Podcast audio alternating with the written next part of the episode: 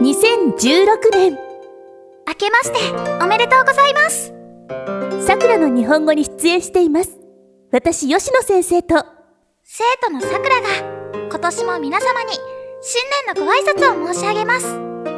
昨年はさくらの日本語も含めたくさんの作品を皆様にお届けすることができました。これも日頃から応援してくださっている皆様のおかげです新作ドラマの公開や楽曲のリメイクゲーム制作用のボイス集など幅広いジャンルにチャレンジした1年でもありました。私の友達は電子書籍にハマってましたよ。吉野先生。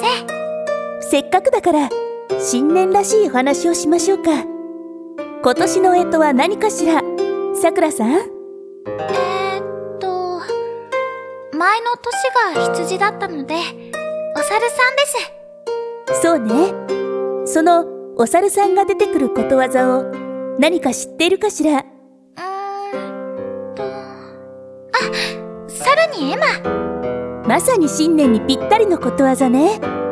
昔猿は馬小屋を守ると信じられていてそこから組み合わせが良いものの例えとして言われているわ。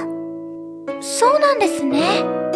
今年のエマはお猿さんの絵が描いてあるものにします見ざる聞かざる言わざるの有名なお猿さんの彫刻も実は馬小屋に彫られたものなんだけどこのお猿さんについてはこれからのさくらの日本語のお話を楽しみにしていてね。わかりました。あ他にも似たような組み合わせってあるんですか？梅の花にウグイスボタンの花に蝶々松の木に鶴などがあるみたい。この組み合わせどこかで見たことがあると思わない？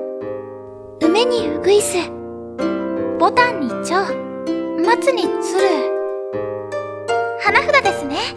今から友達と初詣なのでその後に遊んでみようかな。初詣といえばおみくじかしら。大吉が出るといいわね。はい。昨年も様々な活動への応援大変ありがとうございました。本年も皆様に楽しんでいただける作品をどんどんお届けしていく予定ですので、何卒よろしくお願いいたします。今年はさくらさんが大活躍の年になるかもしれないわ。うわ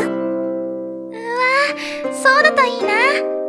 それでは、今年も次回の話もお楽しみにね。